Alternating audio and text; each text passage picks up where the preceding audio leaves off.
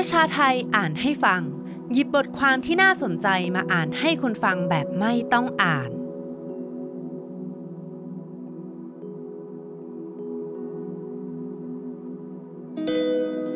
เด็กขายนมเปรี้ยวกลางสีแยกไฟแดง ความน่าสงสารหรือช่องทางธุรกิจ เรื่องและภาพโดยดลวัฒและสมานฉันสำนักข่าวเดอะอีสานเดอร์ ได้รับการสนับสนุนจาก Thomson Reuters Foundation รายงานพิเศษเจาะชีวิตเด็กขายนมเปรี้ยวกลางแยกไฟแดง ตั้งคำถาม หรือจะเป็นธุรกิจที่เล่นกับความสงสารของผู้ซื้อ บนความไม่มั่นคงของผู้ขาย แม้เด็กรู้ว่าเสี่ยง แต่ก็ต้องทำเพื่อรายได้ อุดรธานีย้อนไปเมื่อ 8 มกราคม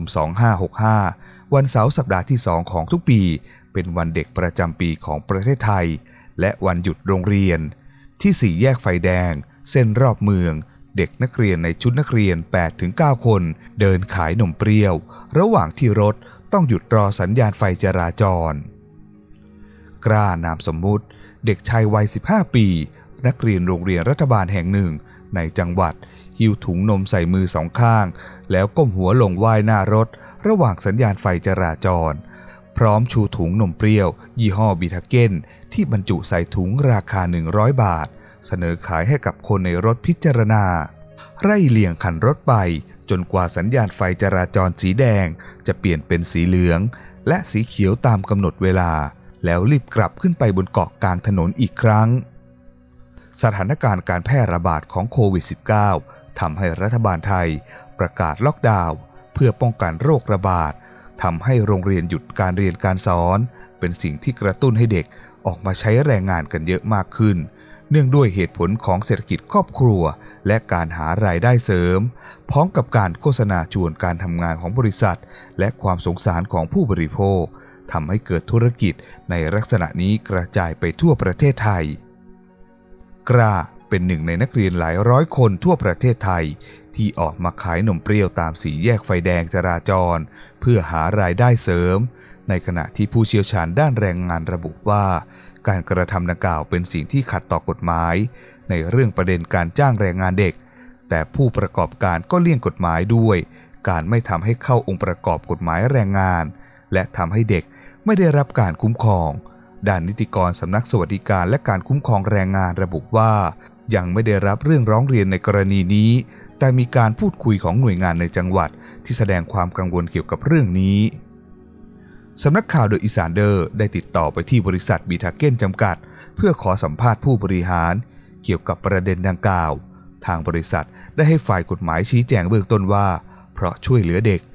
และขอเบอร์โทรศัพท์ติดต่อกลับ เพื่อให้ผู้บริหารชี้แจง แต่ก็ไม่มีการติดต่อกลับมา ผู้สื่อข่าว จึงได้ติดต่อกลับไปยังบริษัท ได้รับแจ้งว่าผู้บริหารไม่สะดวกให้ข้อมูล โรคระบาดโควิด -19 และช่องว่างรายได้ทำให้เด็กต้องทำงาน กล้าให้สัมภาษณ์ว่าเริ่มต้นเข้ามาทำงานขายนมเปรี้ยวนี้ จากการชักชวนของเพื่อนที่โรงเรียนที่บอกว่ารายได้ดี โดยทำมาตั้งแต่อายุ 14 ปี จนถึงวันนี้เกือบจะ 2 ปีแล้ว จะมาขายแทบทุกวันตั้งแต่เช้าจนถึงเย็น 8นาฬิกาถึง 18นาฬิกาช่วงแพร่ระบาดของโควิด -19 โรงเรียนของกล้างดการเรียนการสอน และไม่มีการเรียนการสอนออนไลน์ สั่งทำแค่การบ้าน และรายงานเท่านั้นทำให้ใช้เวลาทำงานได้เกือบทุกวัน ในส่วนของรายได้ กล้าให้ข้อมูลว่า คิดเป็นส่วนแบ่งขายต่อถุง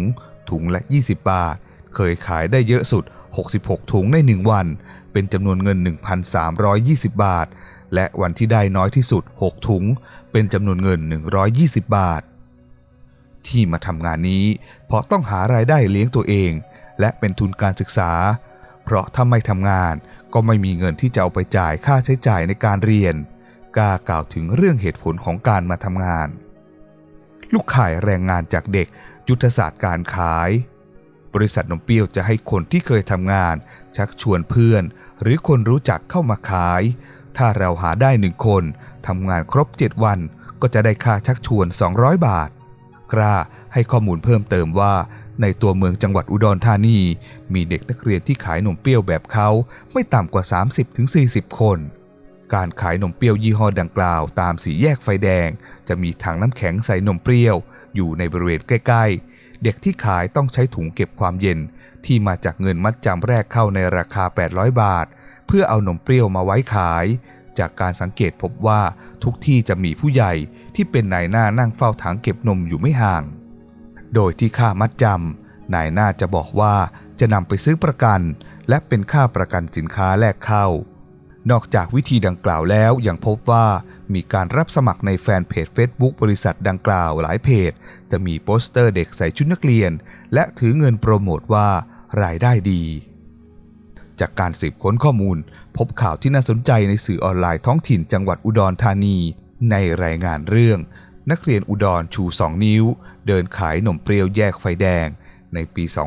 2563 มีโครงการที่อ้างจากบทสัมภาษณ์ ผู้จัดการเขตอีสานตอนบน บริษัทบีทาเกนกล่าวถึงโครงการบีทาเกนสารฝัน ที่จ้างนักเรียนกว่า 30 คน ในการขายหนมเปรี้ยวตามแยกสัญญาณไฟจราจร ข่าวในลักษณะนี้เป็นตัวกระตุ้นให้เด็กเข้ามาสมัครงานมากขึ้น กล้าพูดถึงเรื่องของข่าวการขายนมเปรี้ยวทำให้เพื่อนติดต่อขอเข้ามาขายด้วยมากขึ้น ธุรกิจที่เล่นกับความสงสารของผู้ซื้อบนความไม่มั่นคงของผู้ขาย เมื่อดูจากข้อมูลกรมธุรกิจการค้า บริษัทบิทาเกนมีทุนจดทะเบียน 20 ล้านบาท มีรายได้สุทธิในปี 2564จำนวน 913 ล้านบาท มีรายได้มากที่สุด เป็นอันดับหนึ่งในตลาดนมเปรี้ยว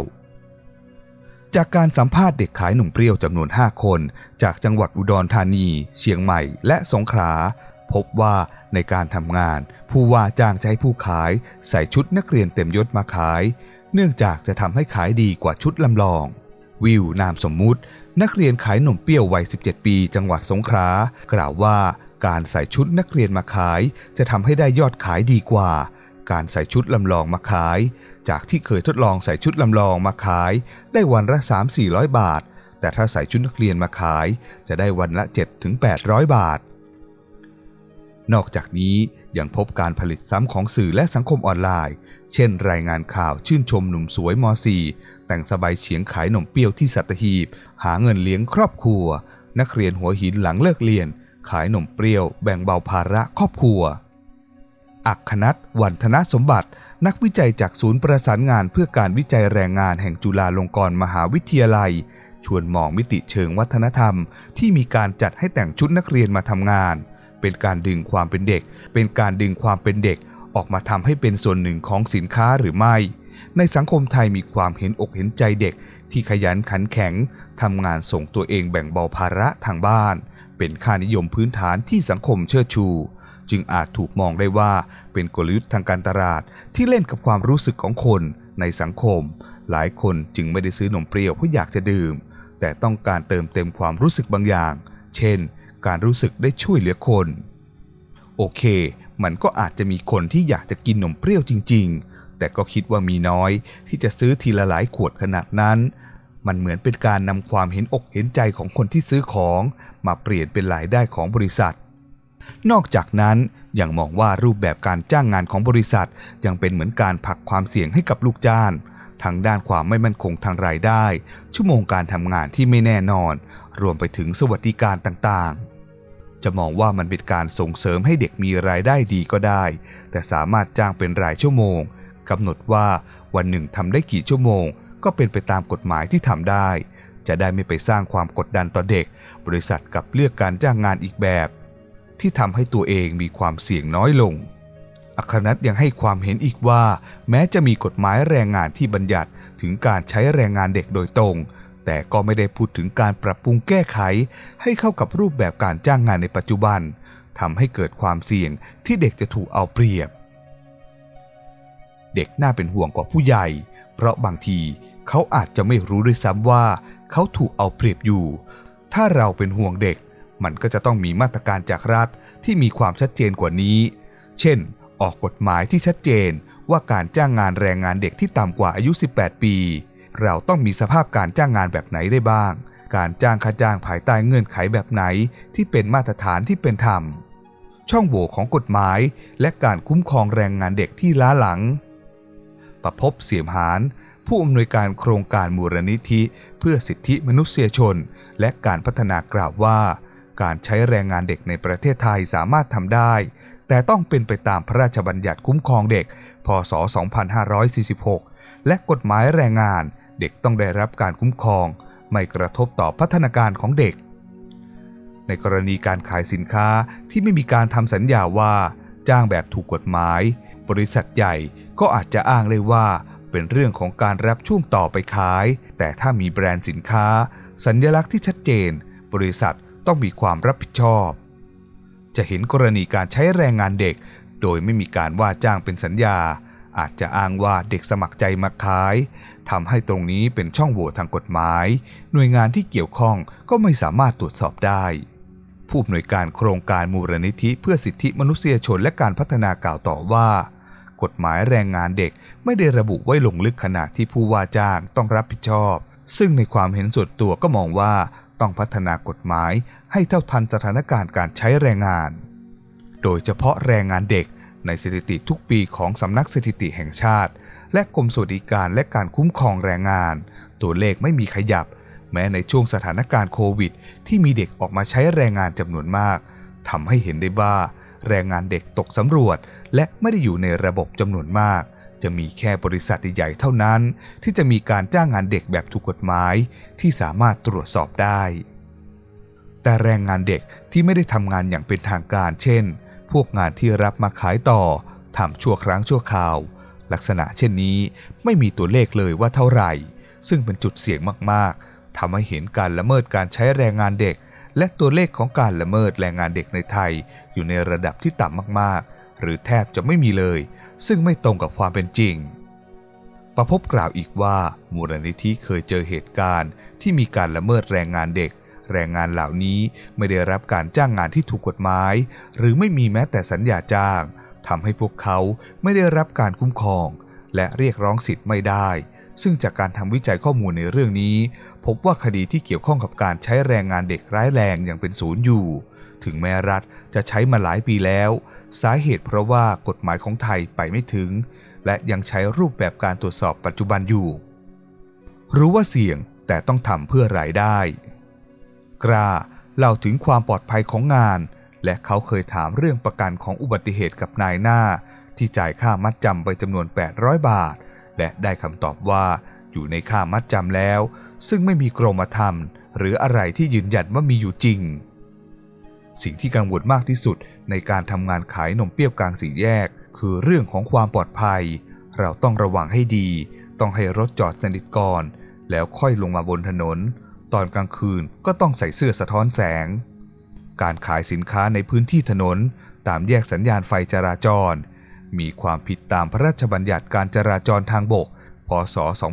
2522 เรื่องการห้ามประกอบการค้าบนผิวจราจร มีโทษปรับไม่เกิน 500 บาท และพระราชบัญญัติรักษาความสะอาด และมีความเป็นระเบียบเรียบร้อยของเมือง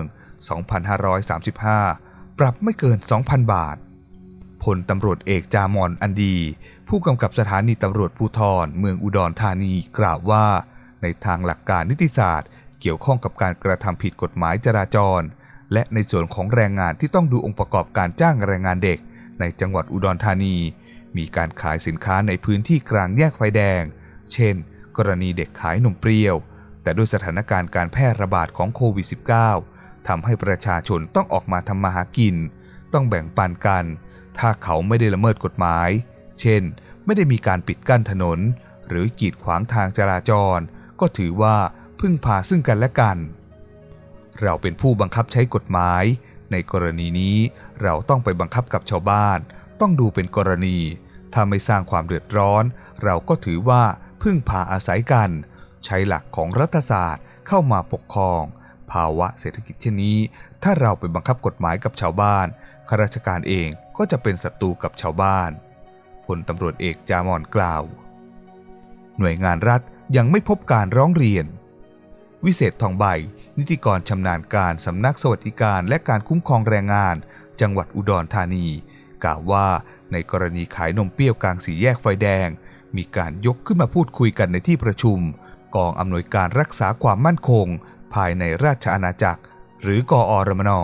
ในช่วงเดือนกุมภาพันธ์ที่ผ่านมา มีความกังวลในเรื่องของการใช้แรงงานเด็ก ความปลอดภัย และภาพลักษณ์ของจังหวัด จากข้อมูลสำนักสวัสดิการ และคุ้มครองแรงงานจังหวัดอุดรธานี ในขณะนี้ยังไม่พบเรื่องร้องเรียนจากกรณีดังกล่าว ว่าถูกละเมิดเรื่องสิทธิ์ และสวัสดิการแรงงาน ถ้าหากผู้ใช้แรงงานถูกนายจ้างละเมิด สามารถร้องเรียนได้ที่สำนักสวัสดิการ และคุ้มครองแรงงานจังหวัดทั่วประเทศ ด้านประพบเสียมหานผู้อำนวยการโครงการมูลนิธิเพื่อสิทธิมนุษยชน และการพัฒนา ให้ความเห็นเรื่องนี้ว่า จากข้อมูลเห็นได้ชัดว่า แรงงานในประเทศไทย เป็นแรงงานเด็กที่ไม่มีอยู่ในระบบ มีแค่บริษัทใหญ่ๆเท่านั้น ที่จ้างงานแบบถูกต้อง ส่วนแรงงานเด็กที่จ้างแบบไม่กึ่งทางการ การจ้างงานแบบปากเปล่า ยังอยู่ใต้ดินจำนวนมาก แรงงานเหล่านี้ไม่ได้รับการคุ้มครองเลย และไม่มีพยานหลักฐานการจ้างงานทำให้แรงงานเด็กไม่สามารถที่จะเรียกร้องได้ สาเหตุเพราะว่ากฎหมายยังไปไม่ถึง ถ้ายังใช้รูปแบบและวิธีการเรียกร้องเดิม ในกฎหมายคุ้มครองแรงงานปัจจุบัน ตัวเลขของการใช้แรงงานเด็กที่เลวร้าย ก็ยังไม่โผล่ขึ้นมา เสียงจากแรงงานเด็กที่ยังต้องสู้ต่อ ในวันเด็กและวันหยุดประจำสัปดาห์ กล้ายังคงขายนมเปรี้ยวกลางสีแยกไฟแดง เมื่อถูกถามว่าคิดอย่างไรกับวันที่ต้องมาทำงาน ที่บ้านมีฐานะไม่ค่อยดี ถ้าไม่มาทำงาน ก็คงไม่มีเงินเก็บไว้ซื้อของ ไว้เรียนต่อ กล้ายังคงทำงานนี้ไปอีกสักพัก จนกว่าจะได้งานที่ปลอดภัย และมีรายได้ที่มั่นคงกว่านี้ และคงไม่ทำอาชีพนี้จนถึงขั้นบรรจุเป็นพนักงาน ถ้ามีงานที่ปลอดภัยและดีกว่านี้ก็จะไปทำแต่ตอนนี้ตรงนี้คือโอกาสทำไม่ทำก็ไม่มีกิน กล้าตอบ เช่นเดียวกับวิวให้สัมภาษณ์เกี่ยวกับเรื่องการขายนมเปรี้ยวว่า รู้ว่ามันอันตรายกว่างานอื่นที่ทำแต่ด้วยสถานการณ์การเงินของบ้านทำให้ต้องทำงานตรงนี้ เพราะรายได้ดีทำให้มีเงินไปจุดเจือครอบครัว แต่ถ้ามีอาชีพเด็กที่ทำรายได้และมีความปลอดภัยกว่านี้ ก็จะเลิกขายนมเปรี้ยว ถ้ามันมีงานที่ดีและปลอดภัยกว่านี้ รายได้เท่านี้หนูก็คงไปทำ แต่ตอนนี้ยังไม่มีที่ไหนมีรายได้เท่านี้เลย วิวกล่าวทิ้งท้าย อย่าลืมกดไลค์ กดแชร์ กด Subscribe แล้วคุณจะไม่พลาดทุกข่าวสารจากประชาไทย